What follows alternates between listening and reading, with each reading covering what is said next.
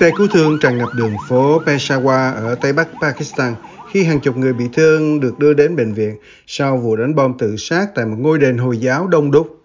Ít nhất 59 người đã thiệt mạng trong vụ tấn công và có lo ngại cho rằng con số tử vong có thể tăng lên nữa trong số hàng chục người bị thương trong vụ nổ.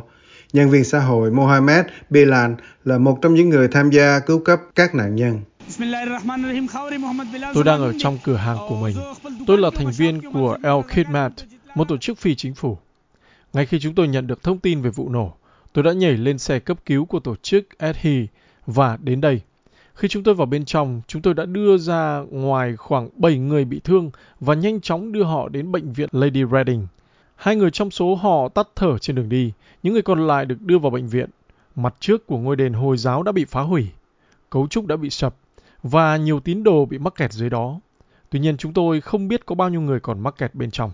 Ông Haji Shanawa là nhân chứng trực tiếp của vụ tấn công. Tôi không thấy bất kỳ xác chết nào.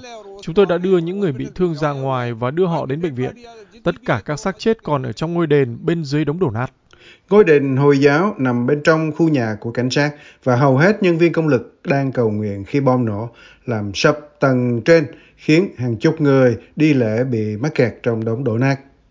Kẻ tấn công dường như đã vượt qua được hàng rào an ninh để vào khu vực được gọi là vùng đỏ.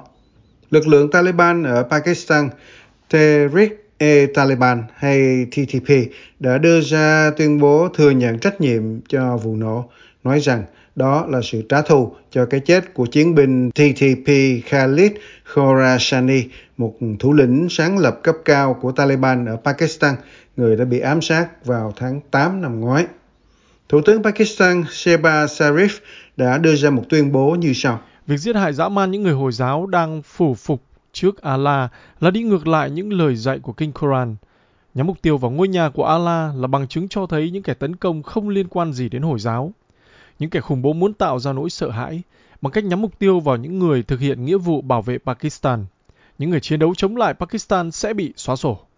Tổng thư ký Liên Hiệp Quốc Antonio Guterres đã gửi lời chia buồn tới gia đình những người thiệt mạng và bị thương trong vụ tấn công, đồng thời bày tỏ tình đoàn kết với chính phủ và nhân dân Pakistan trong nỗ lực giải quyết chủ nghĩa khủng bố và chủ nghĩa cực đoan bạo lực. Phát ngôn nhân của Tổng thư ký là ông Stefan Durajic mô tả vụ tấn công là ghê tởm.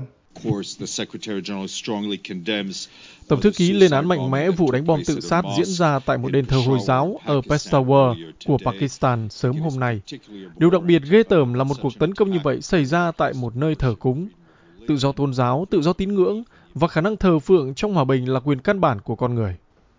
Đây là vụ tấn công tồi tệ nhất ở Peshawar kể từ tháng 3 năm 2022, khi một vụ đánh bom liều chết của nhà nước Hồi giáo giết chết ít nhất 58 người tại một ngôi đền Hồi giáo Shiite trong buổi cầu nguyện thứ sáu.